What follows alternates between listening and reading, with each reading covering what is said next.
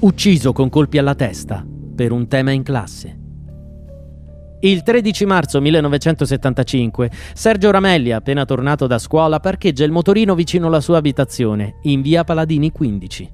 Sceso dalla sella, viene accerchiato da un gruppo di coetanei, militanti contigui ad avanguardia operaia, armati di lunghe e pesanti chiavi inglesi. Segue un pestaggio gravissimo che lascia Sergio inerme, ferito alla testa e in un lago di sangue. Portato all'ospedale in disperate condizioni, morirà più di un mese e mezzo dopo a causa dei traumi riportati. La colpa di Sergio fu quella di aver messo per iscritto la propria visione politica sulle pagine di un foglio protocollo scritto per un compito in classe. Una visione che evidentemente negli anni che correvano non rispecchiava affatto il pensiero dominante. Simpatizzante e militante di destra, Sergio osò infatti accusare l'operato delle Brigate Rosse, esponendosi sullo scottante tema d'attualità.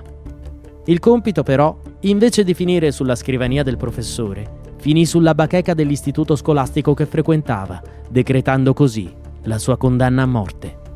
Additato come fascista, schernito e isolato dai suoi compagni, Sergio Ramelli, da quando scrisse quel tema, non poté più dormire sonni tranquilli. Dopo essere stato perseguitato e intimidito, a causa di quelle parole finì anche per trovare la morte. Gli autori del fatto furono individuati solo a distanza di circa dieci anni e furono condannati con sentenza definitiva solo nel 1990. Oggi, in memoria del ragazzo, è stato intitolato un piccolo giardino a Città Studi.